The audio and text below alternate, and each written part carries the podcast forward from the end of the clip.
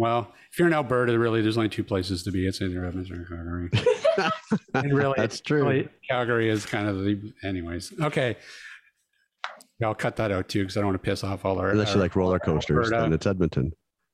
Is it what? Oh, well, well West Edmonton, Edmonton Mall, Mall, right? Right, of course. Fantasyland anyway, or whatever okay, it's called now. I lined already. Okay. Okay. Now, with all that crap out of the way, um, now you can do the intros and we'll get going.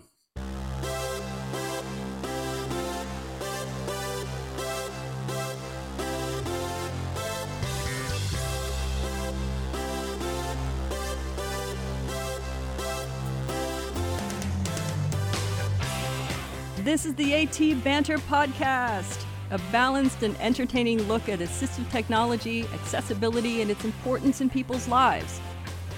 Join Rob Mineault, Ryan Fleury, and Steve Barclay as they banter with people around the world about anything and everything about assistive technology and the disability community. Now, on with the show.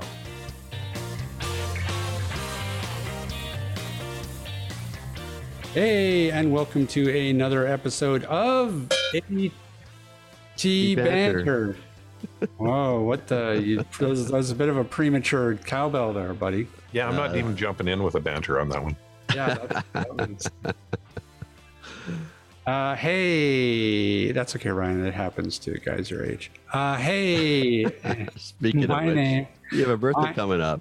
Ah, yeah, whatever. Uh, uh, yeah, I am. Uh, whatever. Uh, hey, it's what's yeah, you derailed me, you bastard. uh, my name is Rob Mineault, and uh, joining me in the room, as you can well hear, Mister Ryan Fleury. Hello, Peter Pan. And, and uh, I think Steve Barclay's in here somewhere. Yeah, look at that. I'm the good host, the one that's not stepping on you. Yeah, really. What's going on? Yeah, I know. He's he's feisty today. Yeah.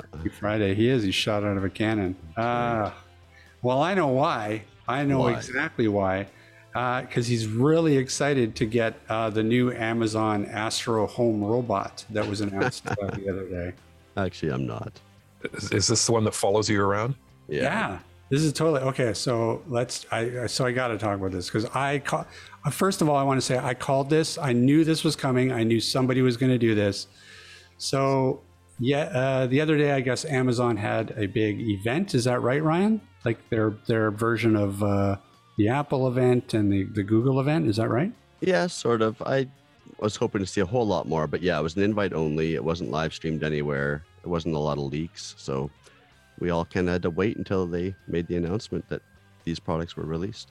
Yeah, so they, they came out with some, some cool ones. Have you? Did you hear about this, Steve? No, I paid no attention to this whatsoever. Okay, well, here let's check check this out together, and uh, we can we can gauge our interest in some of this stuff. So one of the things that they announced, of course, that I just referenced was the Amazon Astro robot. Uh, it's a new robot that brings A I to your home. Uh, it's going to ship later this year, and it is indeed a robot that can follow voice commands, and it has a camera that it can keep an eye on your home with a little periscope. Uh, it can do, it can um, show a live view via the, a mobile app. So if you're away or whatever on vacation, you can, you know, get it to do a little patrol of your house and uh, and watch the feed live. Uh, it works um, with your um, your Ring Protect Pro, of course, if you have the, the Ring doorbell and the Alexa together, which I'm not exactly sure what that is, uh, but it's some sort of a subscription service. Uh, and that's it. Uh, and it, yeah, and it's cute. And it, it has a fault though.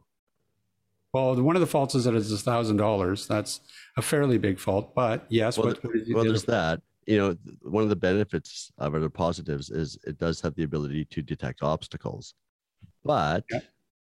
It will not detect stairs. So it'll throw itself down your stairs. Uh, that's, that's a, that sucks. That's what I, that's what an article I read anyway. So You yeah, know, I'll, I'll take that with a grain of salt, but if it can detect obstacles and a door is closed, then you're fine. If the door to the stairway is open, he's probably going to go down the stairs. So it follows you around. It can patrol your house, but I mean, it I mean, falls downstairs. Why wouldn't everybody just get a bulldog instead? Because it, it's capable of detecting stairs. It also follows you around and can patrol your house. That's right. Or I would say like maybe a grandparent. I mean, I feel like it's the same. Yeah. The only downside to the Bulldog, of course, is it doesn't respond to voice commands. Yeah, that's for sure. Um, and it does not have a do not disturb feature on it. Which... well, actually, it sleeps most of the time. So yeah, it does.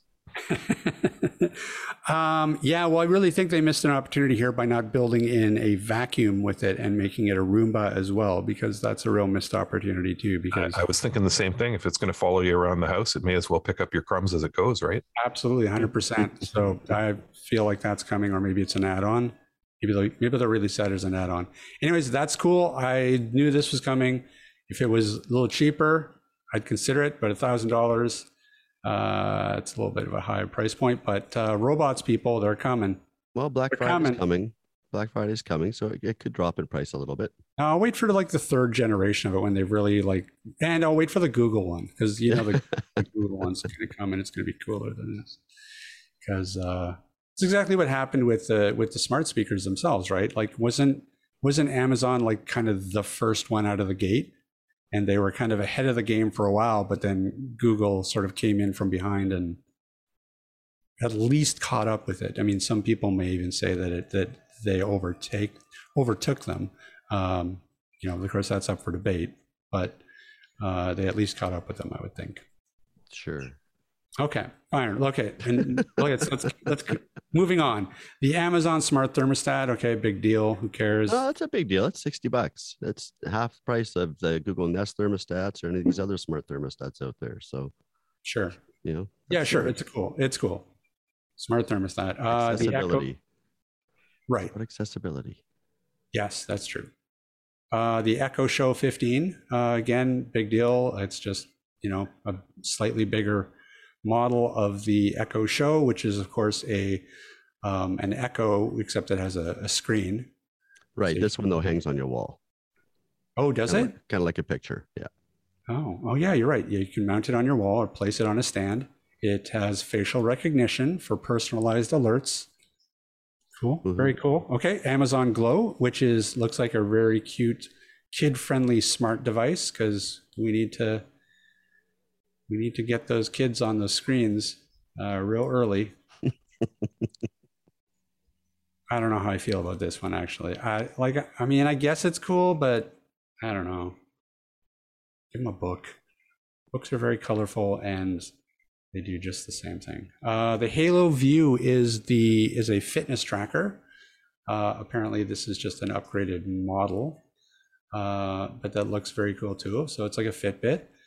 And there was there was something else here that I was really okay. So the drone, the drone, yes. Okay, so get this, Steve. Get ready. So ready. Ring, you know the Ring doorbell, right? The security doorbell. Uh, it also has. They've also made a drone that can. Now this article says that it it flies through your house. Um, So I guess it's an indoor thing. I, yeah. I, I, when I first read this, I thought maybe it was an outdoor thing, uh, but no, apparently it's, an, I guess it's an indoor thing, and uh, you turn it on and I guess you leave. And when it hear no, hears noises, um, it will fly like a combat air control, air patrol through your house uh, with a live feed camera, so that, uh, yeah, you can see what the heck's going on. Interesting. So, yeah. Like a flying robot security guard for your house, and it's only two hundred fifty bucks, much cheaper than the robot. Yep. And I mean, it flies, so you don't have to worry about stairs. Will it detect obstacles? I don't know. Maybe that's what we should. Maybe we should add the vacuum to that one. Uh, but yeah, so I don't know. Very cool stuff, guys. We're finally. I feel like we're finally getting to the future that we were promised. I still want my flying car. two thousand one, we were supposed to be in flying cars and have a Mars colony, but of course that didn't really happen. But now we're working on the Mars colony thing, and we've got almost got a robot. And we've had flying cars. Yeah. So we're getting there. Been there, done that. What's next? We are getting there. Anyways, I just thought I thought some of that was pretty cool. Um, yeah. Excited, excited to see where things go, and I don't know. I'm excited now to see what Google's presentation is next year, because uh, usually these guys will kind of one up up each other. So I, I'm curious to know what Apple or Google has ready to ready to show off at their next event. Here's some news that you may or may not have heard. Jeff Bezos, of course, C E O of Amazon, is going into space, I think, in October. And did you know that William Shatner is going with him on that flight? Oh, that's Captain, cool. Captain Kirk is going to space finally. Good for Captain Kirk. ninety really? Years old. He's going oh to space. God. Yeah. Dude, really? Yeah. Wow. Okay. That is pretty cool. I that's pretty cool. That. And a Canadian boy. That's right. That's right. First, first geriatric Canadian in space. Yeah. No kidding. ninety years old and he's going into space. Wow, man. Yeah. Jeez. Huh. Well, there's hope for any of us then. Indeed. Did I ever tell you my William Shatner story? I don't know. I don't think so. So, so I worked with a guy that uh, he, he he was working at a computer company that we were renting a couple of rooms from way back in the day. This is probably well, probably close to thirty years ago now. And uh, his parents uh, moved into a uh, uh, an apartment uh, which had previously been rented by by William Shatner. And uh, this is in Toronto, and uh, uh, before he left, he he said, "Well, you know, the the stove is is mine. You know, I bought it. Uh, do you, do you want to buy it from me?" And uh, they said, "Well, yeah, obviously, we, you know, we want a stove." So they bought the stove from him, and uh, you know, he he buggered off, and I guess went off to make his fame and fortune as an actor. And uh, before they moved out, uh, they made arrangements to take the stove with them and found out from the landlord that, no, the stove belonged with the place. So according to them, Bill Shatner screwed them for the cost of a stove. I wonder if that's true. Hmm. If I ever meet the man, I'll certainly ask him. Yeah, really? Wow. Huh. Yeah, we went from good news, Captain Kirk's going to space, into he's a criminal. He was a scam artist back in the day. Oh, dear. Um, hey, Ryan. Yes. Uh, what, uh, what, uh, what are we doing today? Today, we are speaking with a woman by the name of Keisha Mastrodimos. Say that ten times fast. Mastrodimos, Mastrodimos, Mastrodimos, Mastrodimos, Mastrodimos. No, no, no, with with the Keisha in front. No. Rob, yeah, yeah. Say Google Google Glasses.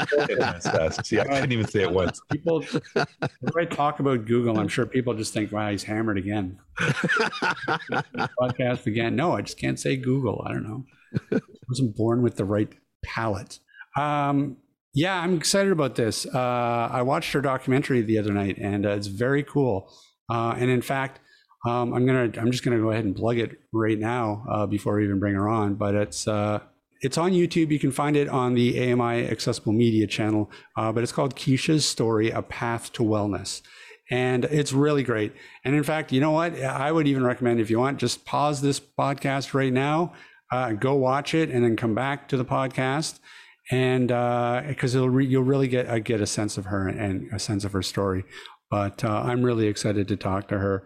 And, you know, not only that, um, I know that she does have a lot of social media stuff that I, I do want to talk to her about, too, because she's very active on YouTube in terms of, um, you know, posting videos about all the different things that she has to do in her her daily living.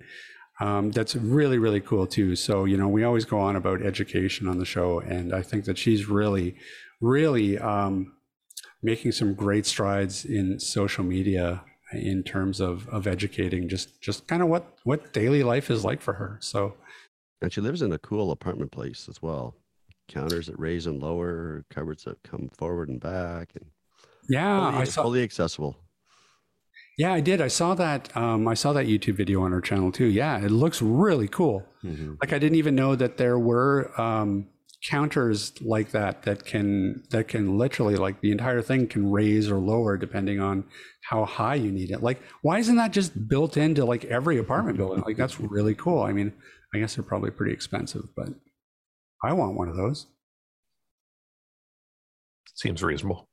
I mean, like, like, no, and like, I'm, I'm kind of being flippant, but I'm kind of not, because it's kind of like, you know, that would be, that's definitely a feature that not only would it be, you know, it, it would be huge in terms of accessibility for people like in chairs or, or whatever, um, but it would also just be a, just a great feature for anybody. If you could, you know, think if you could raise or lower your, your kitchen counters to just the right height that, that is comfortable for you.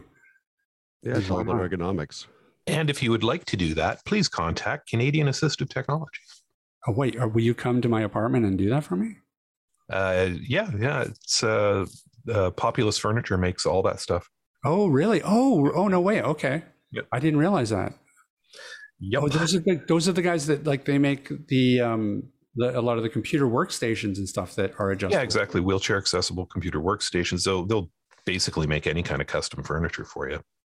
Oh, wow. Oh, that's a great idea too. Huh. Man.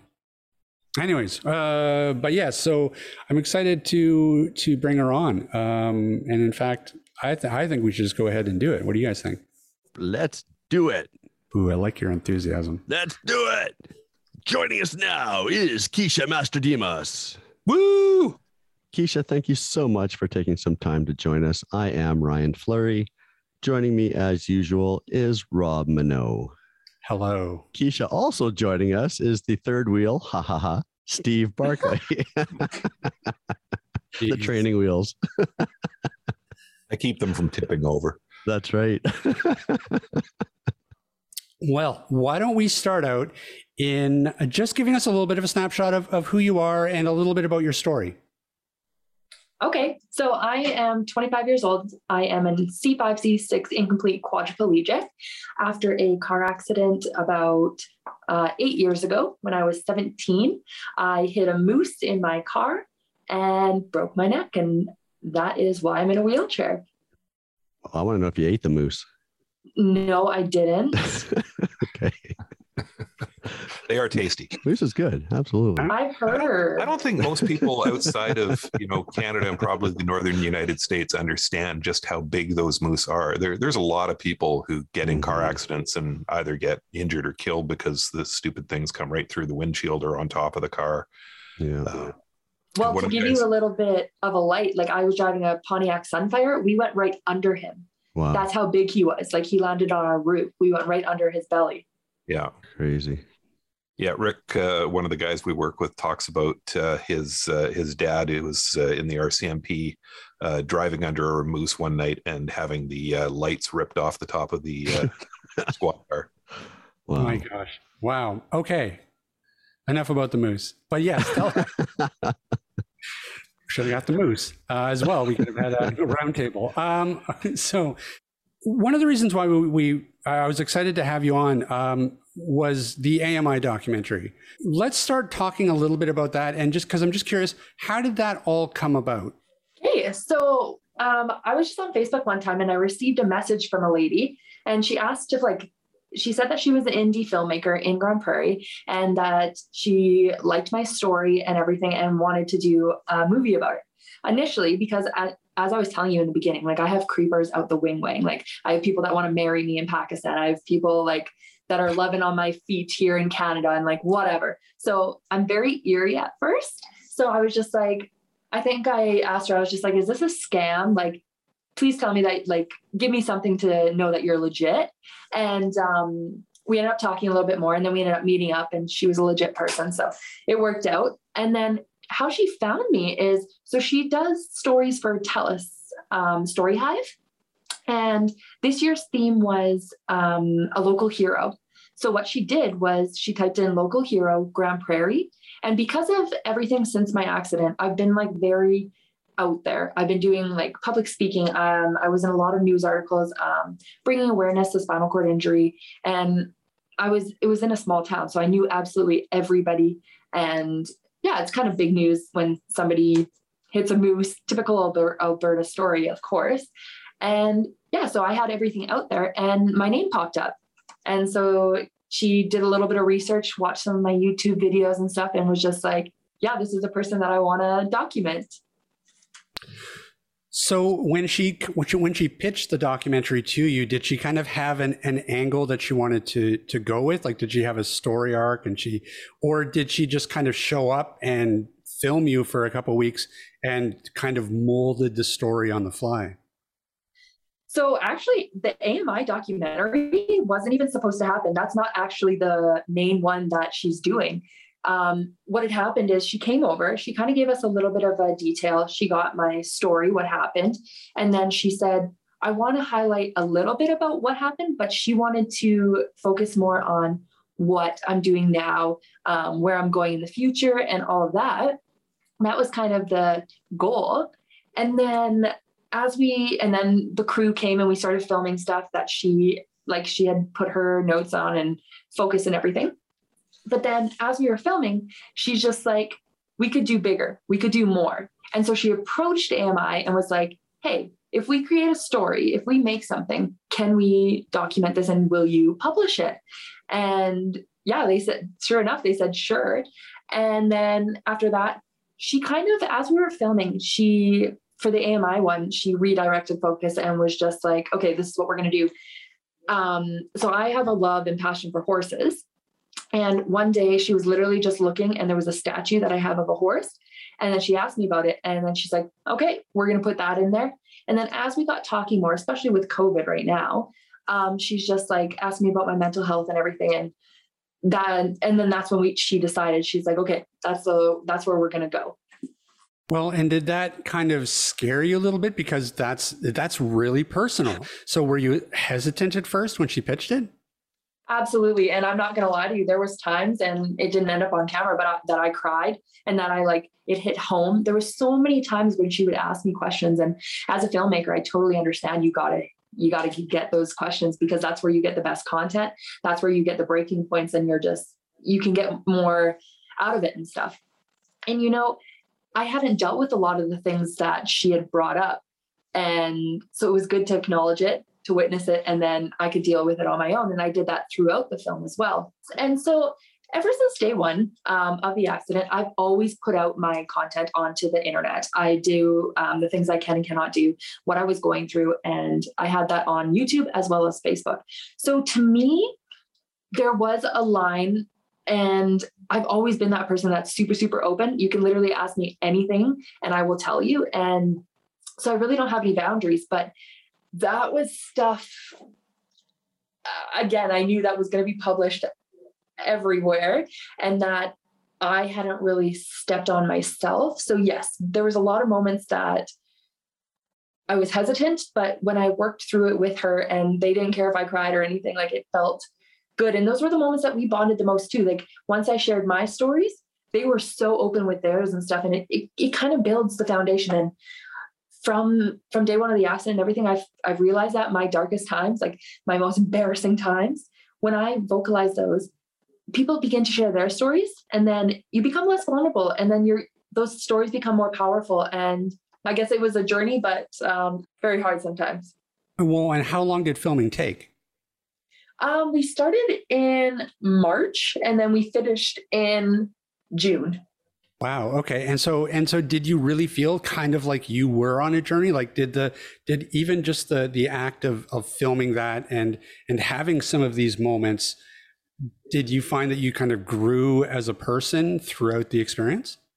Absolutely. So at the beginning, that was, uh, when we started filming was March. That was a year into the pandemic. And at that point, I was at my lowest. Um, we weren't really allowed to hang out with friends. We weren't like, I was staying home from work because of the scarcity and that work didn't want me there. And mentally, I was just fighting a battle. And to have, so the crew um, consisted of about three members. There was Mariah, Dave, and Jared. And even to just have them come into my home and have them follow me and have them like just be around and all this, I, it was people, it was communication, it was freaking um, companionship that we I was lacking for so long. So even that I was thankful for, and that helped me get out of my um, depression a little bit, because we're we're creatures of that need to be with other people, and when you're alone with all of that, you just spiral, spiral, spiral. So even just in that sense, and then they were able to take me to Grande Cache. and um, Edmonton. And like, so that was physio and my horse stuff. So that again was just like, oh, just everything for me. It just, it revived everything that I was lacking in the last year of the pandemic. So one hundred percent I was able to get my mental health back to like eighty percent again. Yeah, that's the thing I really loved about the documentary, is that I think that it hit on a, a bunch of really of really key points. And and one of those is, because we've been saying here on the podcast for a while that one of the silver linings, I guess, of COVID is that it shone a light on some real problems, um, especially within the disability community. And one of those is was this this idea of isolation, especially when it's, you know, you're a community that you're already isolated, even at the best of times, a lot of the time. And so COVID really amplified that. And and that then shone a light, a light on the real uh, link between, I think, mental health and disability. And and because, we, you know, there really needs to be options for people, you know, when when caregivers can't come because of COVID and all all of these things, you can't you can't get out and socialize like you can normally. And so, you know, I, I that's why I really think the, the the documentary is important, because it really shines a light on those things, and really, you know, you hope that somebody's paying attention to that, and and we can do something about that. No, absolutely. And I think um, overall, so everybody that goes through a traumatic experience, doesn't have to be the fact that you end up in a wheelchair or whatever, you get the second chance to stop, prioritize what's important in life, stop and slow down and realize that life isn't about working all the time and like go, go, go, go, go. And I think COVID kind of hit that for everybody, for all the people in the universe. Like, you had to stop, you had to stop working and all this, like, so you get a different mind reset. And I think that that was so important. And yeah, just like you said, like the things that you wouldn't even know. So I actually got COVID back in January, and at the, um, because my home care ladies weren't able to come in to see me, because literally when I got COVID, my symptoms were, I just lost my taste and smell. And, um, I was super tired. That was it. I had to go to the hospital and stay there for a week because my home care ladies didn't want to come in. And when I took up a hospital bed that somebody else could have used, the resources somebody else could have used, and I would have way rather stayed at home. But again, like you said, because caregivers cannot come in or don't want to come in. One of the other things that I, that I really liked about the documentary, and, and that it's kind of shone a light on, that we've kind of been yelling from the rooftops all the time here on the podcast, is accessibility. And it really pissed me off. There's a scene where you and your mom are trying to find um, an accessible hotel room in Edmonton. And, you know, it takes up like ten minutes of the documentary just trying to trying to find one. And it's so infuriating to me that we still live, we're here in the twenty-first century, we have all this technology, and yet something as simple as build environments we're still shitting the bed on, because um, it, it's it's so ridiculous to even just try to find a, a a hotel room. Was was that particular scene in the movie, was that sort of left in intentionally to sort of drive that point home, or was it just more she was just trying to document that aspect of your of your life? No, so one hundred percent it was meant to shine light on that. She wanted to shine light on all the inaccessibility. Um, so actually what they did is um, all three of them, of the um, the producer, like Jared, uh, Mariah, and Dave, all spent a day in a wheelchair to see kind of what inaccessibility is, kind of like you seen Dave in the film doing. And so she wanted to document that. She wanted to be a part of that and to see how hard it is and like how um ridiculous. But another thing too is what's accessible to one person is inaccessible to another. So what works for me ain't gonna work for somebody else. And I find that they're consulting, these people are consulting able-bodied people on what is accessible. So when they build these rooms and stuff, they are having the wrong demographic come in and test these things out and put their opinions on what is accessible. And so that's, uh, yeah, that's a whole other thing, you know. And yeah, it's ridiculous how much more effort that we have to put in when literally if you start, things can work for both able-bodied people and people with disabilities. You have that middle ground. It's just going to cost a little bit more, and it's just going to be a little bit different, but it's really not that hard to implement. Yeah, it really isn't. Uh, you know, but and I think at the end of the day, you know, what really needs to happen is it just all needs to be mandated. I think that, you know, they've they've put it out there to a lot of places that, you know, it's the right thing to do, but people just aren't going to do necessarily the right thing, um, especially if it's going to cut into their bottom line. So I think that, you know, that's you, that whole, you're right, that that's a whole other rabbit hole that we could get down in talking about the Accessible Canada Act and just, you know, what what we really need to do to, to build an accessible nation. Um, but I mean, that that does sort of go back to the conversation about um, being isolated and how hard it can be um, on a daily basis to just go about your life when you're in a chair, for example. Um, and I think that that's one of the, the really important things about not only about the documentary, but, but about your presence on social media. So I want to talk a little bit about that, because what what was your, the kind of plan when you first started becoming involved heavily in social media? I mean, had you, had you been in pretty heavily into it um, before the accident, and then that just kind of carried through, or did you always kind of want to be in that advocacy space and that education space? So absolutely not. Um, uh, before the accident, uh, I only used Facebook and platforms like that for teenage attention, for boys, for whatever, that kind of stuff. Um, I find that once I got in the car accident, due to my personality, due to my support system and everything, I kind of, and us wheelchair people, we say this most of the time. I was talking to my other girlfriend about it, and we were chosen to be injured because of who we are and the fact that we can handle it.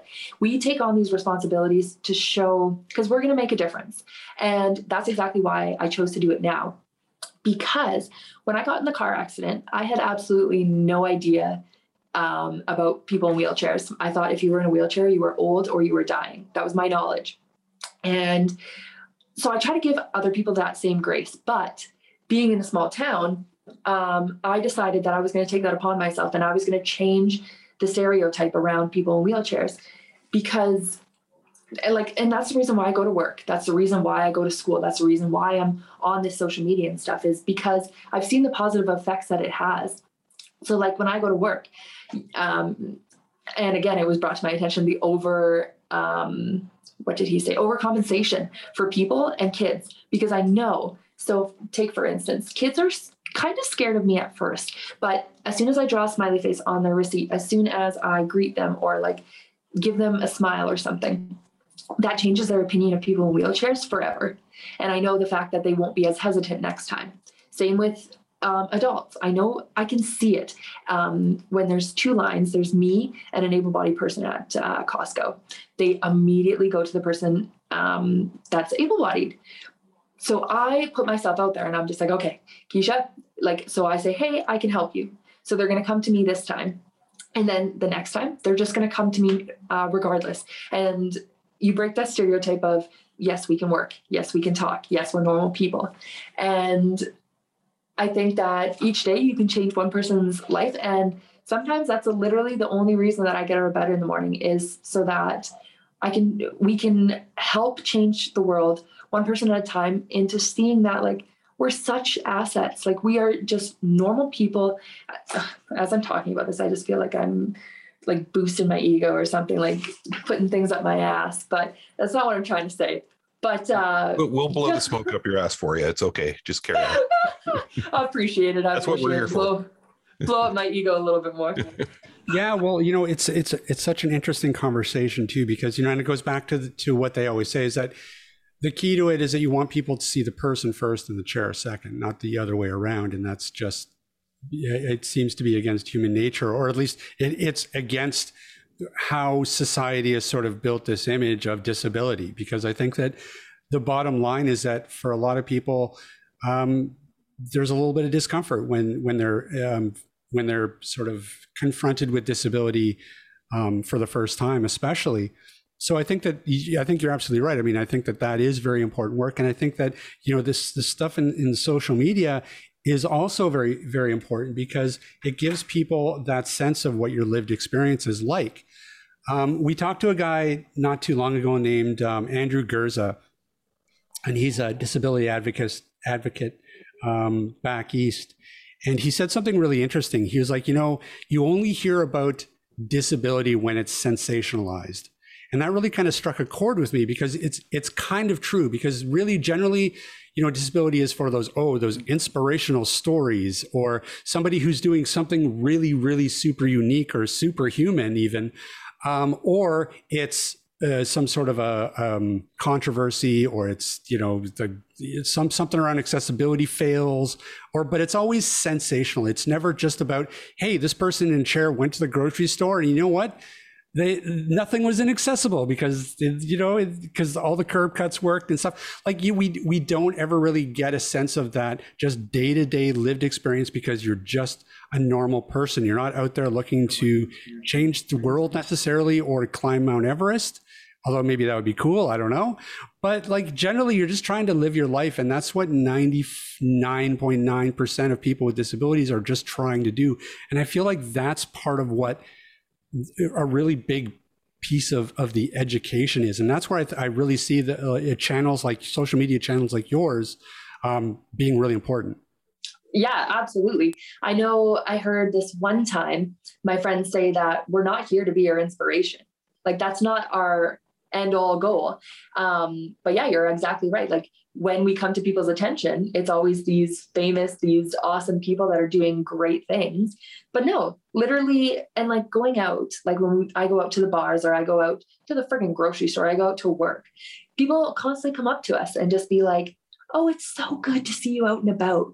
Like, excuse me, do you want me to stay in my house and hibernate for the rest of my life? Like, I hate that one. Or, oh, it's so nice that Costco hired you. Are you serious? Like, oh, no. The other, the other one we hear on a fairly regular basis, particularly it seems from our blind customers, is, I'll pray for you.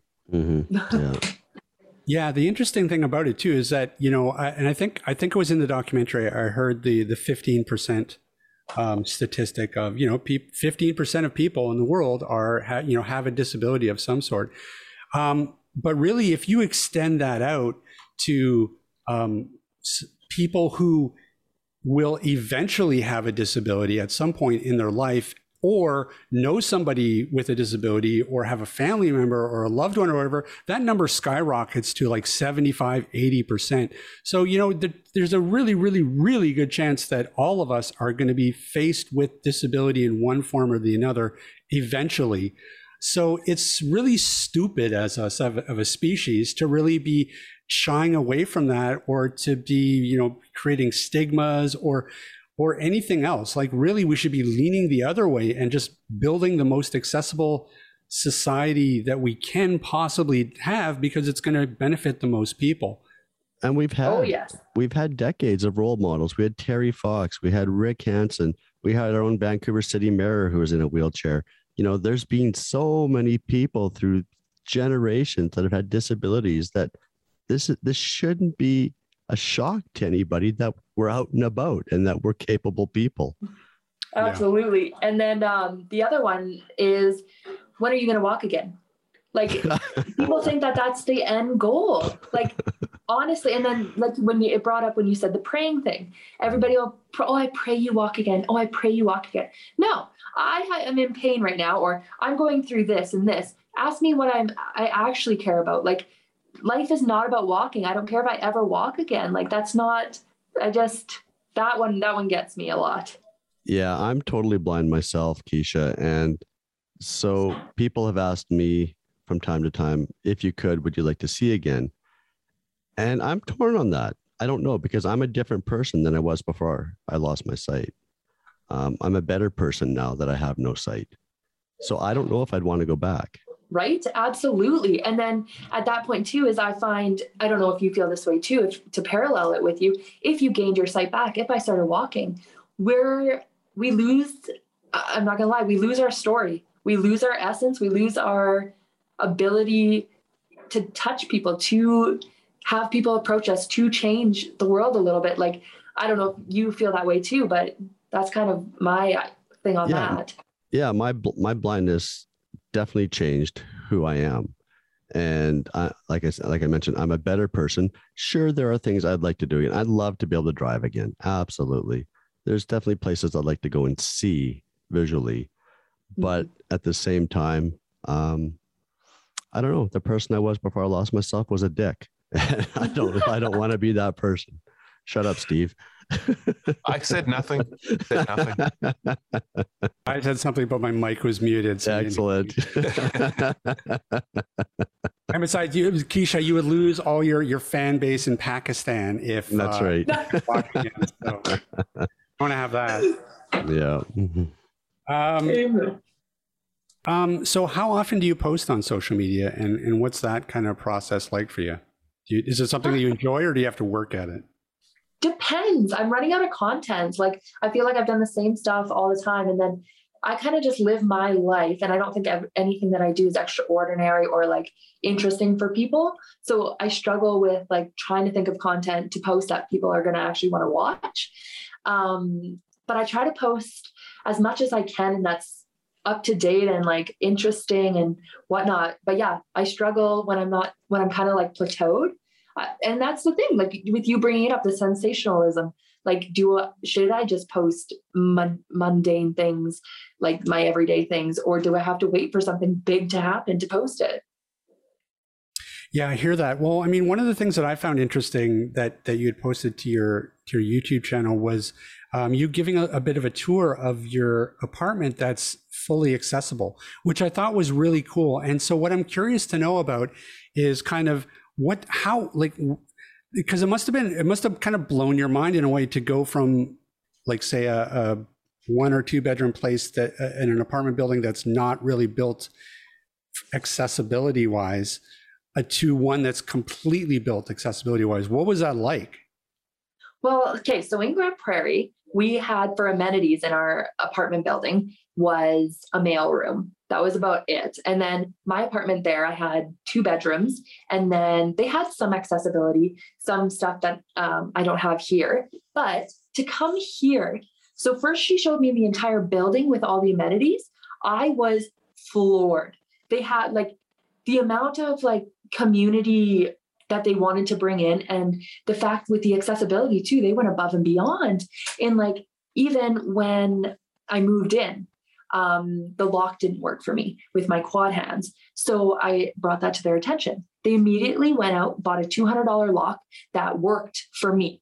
So they're very open into like, because they don't one hundred percent know, because they're able-bodied people. And they said, anything that doesn't work, you tell us and we'll fix it.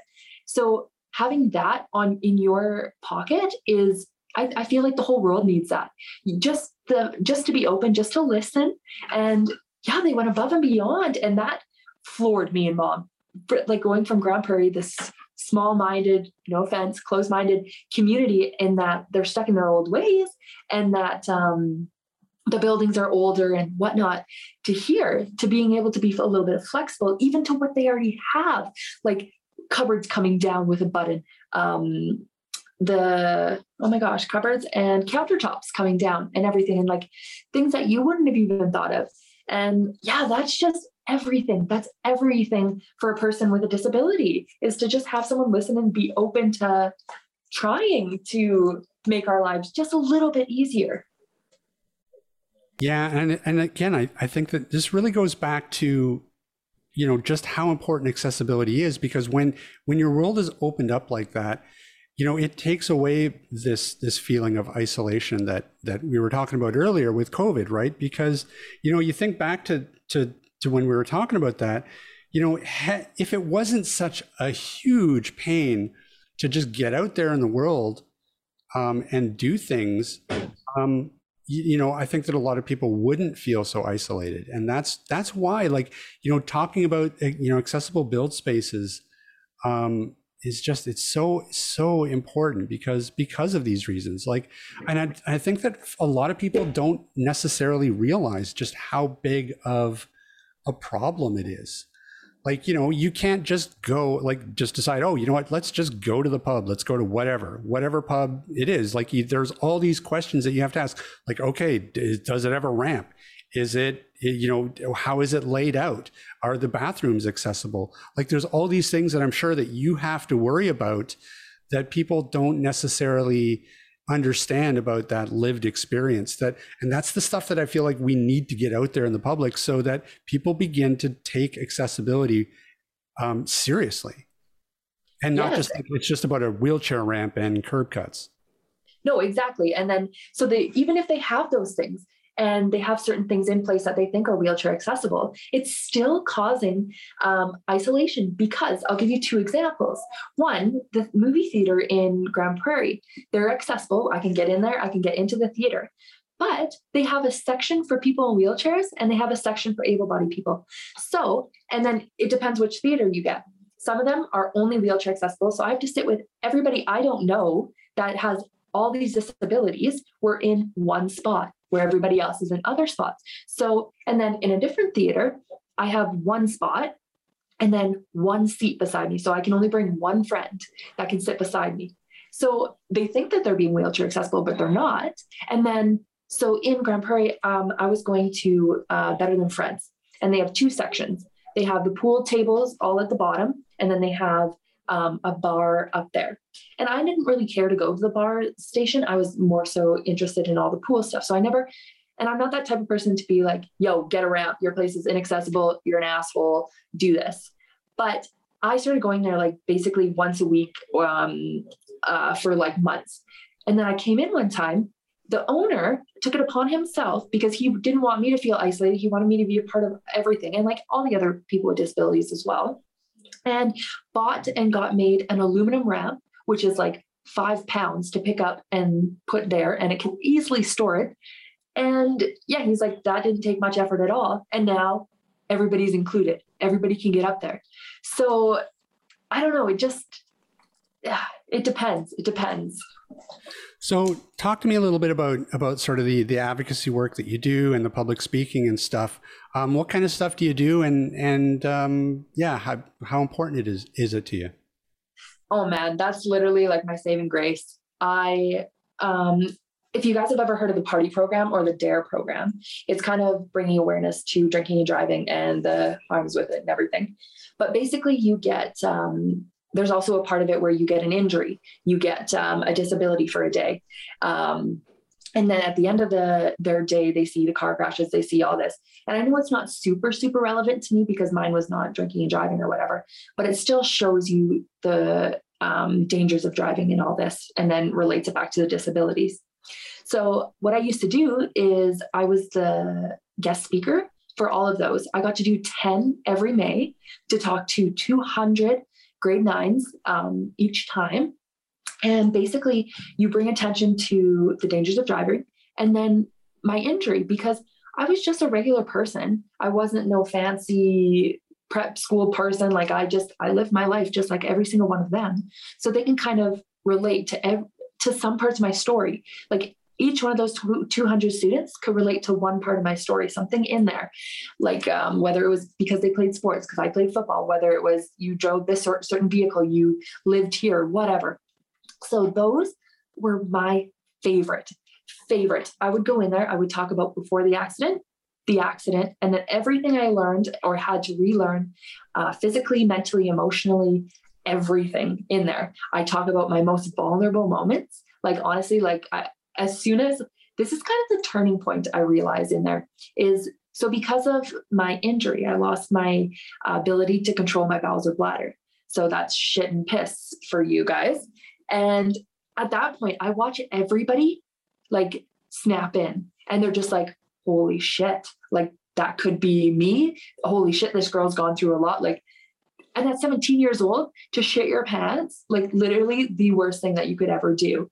And to provide that vulnerability and to provide that insight is just, that's why I'm on this earth. That's why I'm here. I'm to be that, uh, whatever, inspiration, to be that, yes, it could always be worse. And I do that myself. Like I'll put myself in a position, I'll look at somebody and be like, okay, I have to be happy because I could be worse.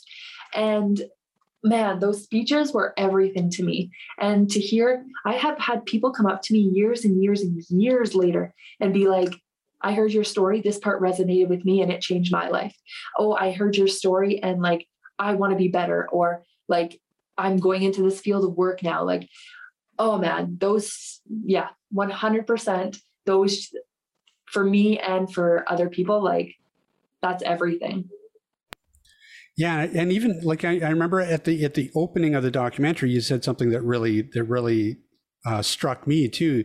Um, even just in my in my own life, um, you said you can't control what happens to you, but you control how you deal with it. And like that's that's one of those things where it's just like, oh my God, like yeah, that's so that's you're so right. But at the same time, it can be so incredibly hard to do because we're just we're creatures. We want to control things, and we get pissed off when things don't go necessarily go our way, and we spend way too much time uh, keying in on that. But I think that you're right. Like things like your story. And, and, you know, your lived experience, what that does for other people is it helps put their, their own things into perspective and go, well, Jesus Christ, like if, if, if Keisha can do all of that, well then God, what am I doing whining about traffic? I think that goes beyond even like disability. It's just all about just like all of us just being human. And it's, you know, that, that's kind of the beauty of it, I think, is that we're all just, you know, humans just trying to connect and do the best that we can every day. Oh, yes.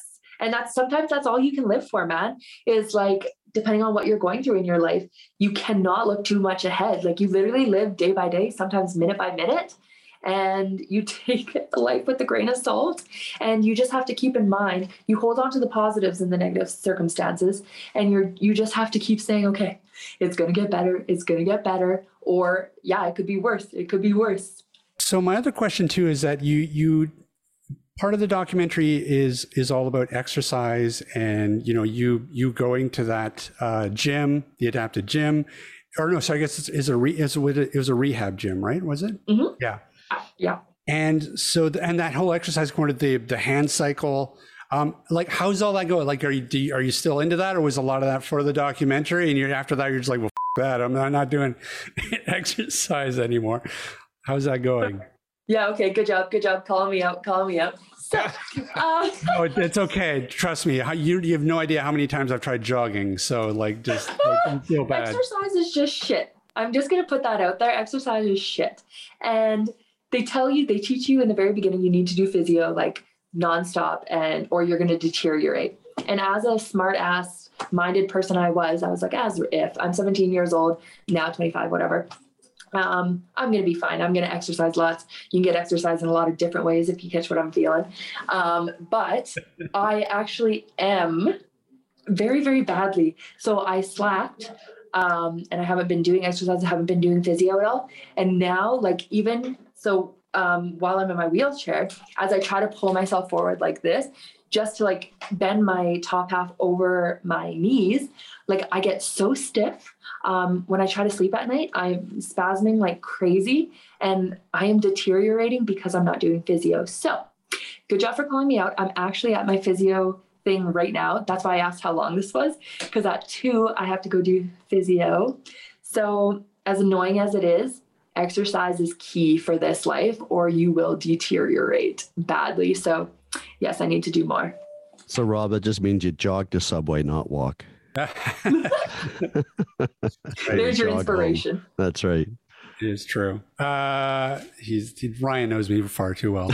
um, yeah, I want to talk a little. So that the hand cycle, I was intrigued by that too. That looks really hard to do. Was that how? How was that?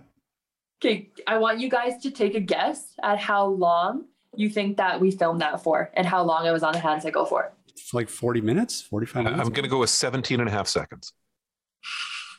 Okay, Ryan? I'm going to say it probably took four hours to film, and you were probably on it for five minutes. Yeah.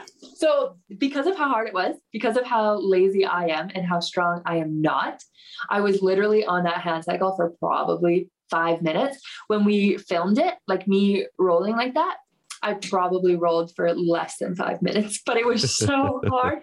And what we realized is at the end of it, I was on the hardest level. And that's why I couldn't get very far. So I was like, are you kidding me?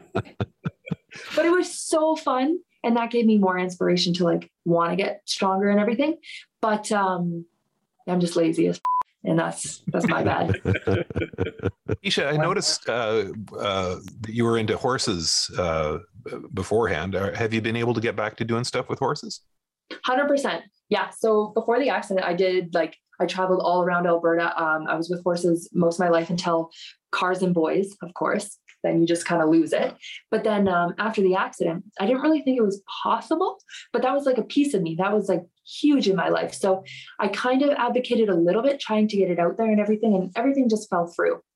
So it wasn't until I started doing one of those party program speeches in uh, Grande Cache when a firefighter reached out to me and he was just like, yo, we have a farm down here. Like, you should go check it out and blah, blah, blah. And then we did. And then I got my love back again. And like, we went and met them once. The next day, um, they said, Kate, come back. We did a pulley system in the trees and we're going to get you on a horse.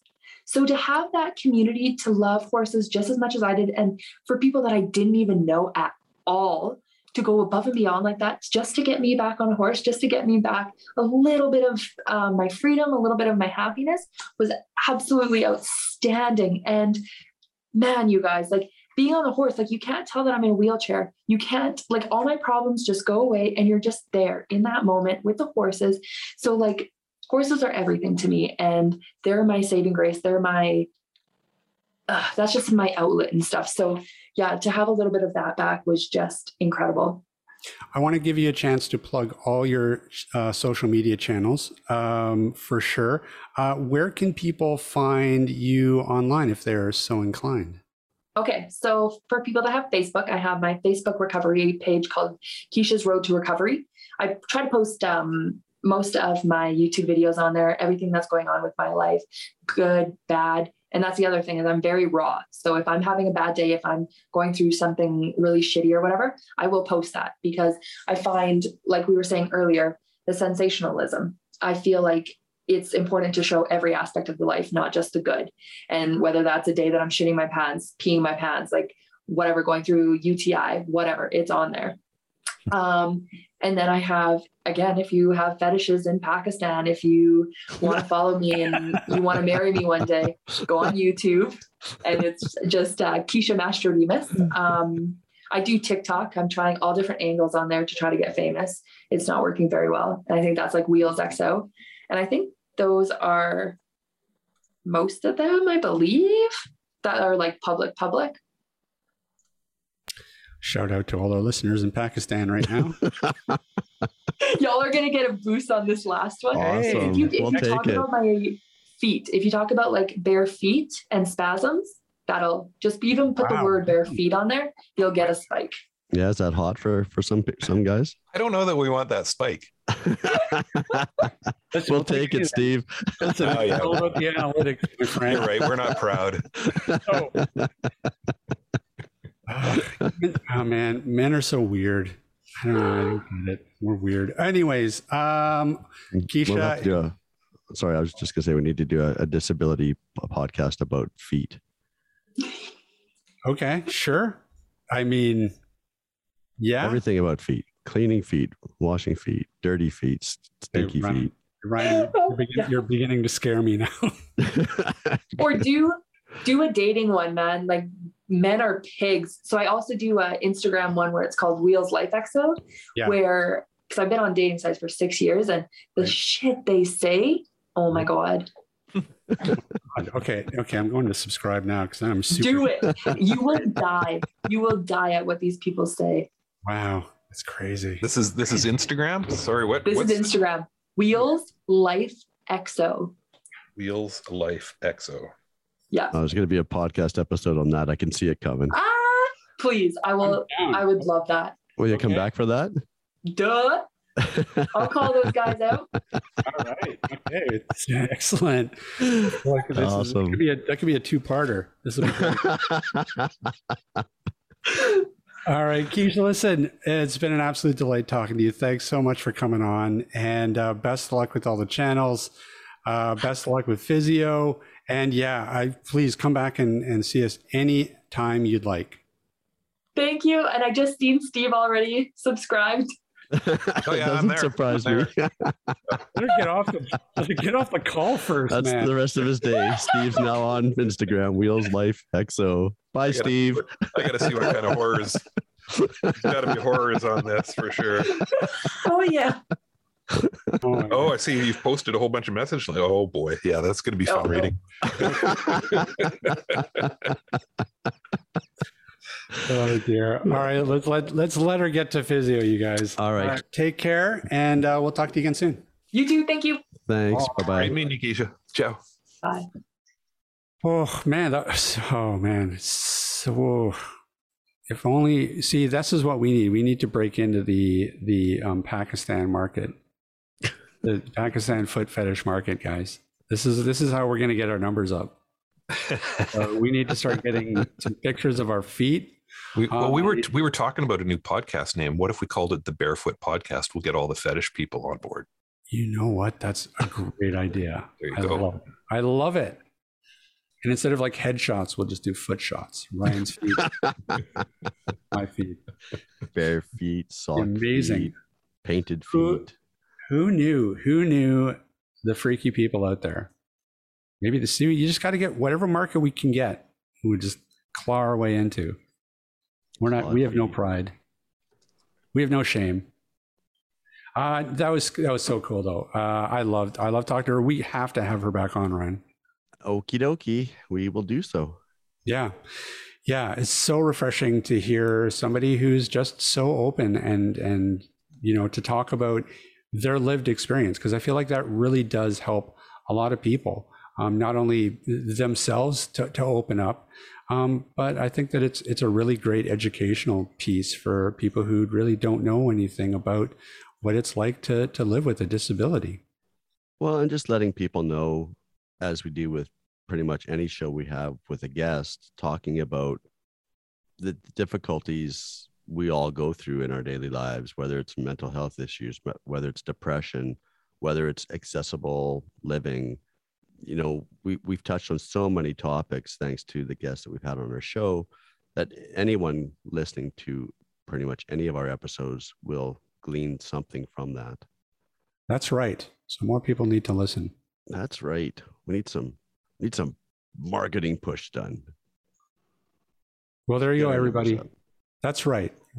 Well, you know, people could leave us a review on iTunes, and that would really help us out. Just saying. Just saying, no pressure, but... Yeah, we, we get very few reviews. I've noticed that on uh, the different platforms. I wonder how accessible those review features are. Yeah. Yeah. Because we can, I mean, pretty much all of the podcast platforms uh you can you can leave a review on, right? It's true. Yeah, yeah. and we're and we're everywhere. Yeah. Yeah. So well, leave yeah. reviews everywhere, folks. Just just get out there and review us. You know? Only if it's good, of course. If it's bad, we don't want to know. But, you know. Yeah, that would really help us out. Although I've got a V P N, so I could actually conceivably I could just make a zillion accounts and just start, start bouncing all over the place. These guys are awesome. Just make up some fake names. A little bit of self-promotion. Next thing, we're winning awards. It's like, we'd like to thank ourselves. Well, that's the other thing is if you know of anybody who has podcast awards, because there are a bunch of them out there, nominate us. Yeah, damn straight. We're awesome. We yeah. Or, or two. Or any. Yeah, absolutely. Basically, what we're saying here, folks, is we're begging you, get us some publicity. We're not proud. Hashtag AT Banter rocks. There you go. Hashtag where's Shem. That's right. Hey, look, somebody just left us a review. I P freely. That's a review. Thanks, freely. Five stars. Thanks, I P. Uh, man, oof, man, all the shilling is making me tired. Okay, well, uh, let's get out of here, boys. Uh, hey, Ryan. Rob. Uh, where can people find us? They can find us online at a t banter dot com. They can also drop us an email if they so desire at cowbell at a t banter dot com.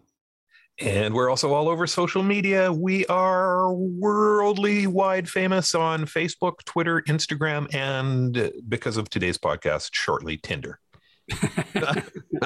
That's right. Swipe right, ladies. Um, or, or gents, whatever. We don't care. Yeah. Unless you like our feet. Um, hey, Ryan. Rob. Uh, I heard a rumor. Another one? Yeah, I know. Yeah, I heard that we have a phone number that people can call to leave us a message. Indeed. We do. They can get in touch with us by calling one eight four four, nine nine six, four two eight two. If they leave us their name, their message, and if they give us their permission, we may play it on an upcoming episode. So leave us a message, yell at us, tell us we're great, do whatever you want. Just don't try to sell us a timeshare in some oligo, because we're not buying that. We already, we, we fell for that last year, and uh, it was terrible. Worst trip ever. Yeah. Yeah. I really didn't like the swamp. All right. Well, I think that is going to about do it for us this week. Thanks everybody for listening in. Big thanks, of course, to Keisha for joining us. And we will see everybody next week. This podcast has been brought to you by Canadian Assistive Technology, providing low vision and blindness solutions across Canada. Find us online at w w w dot can astech dot com. That's C A N A S S T E C H dot com.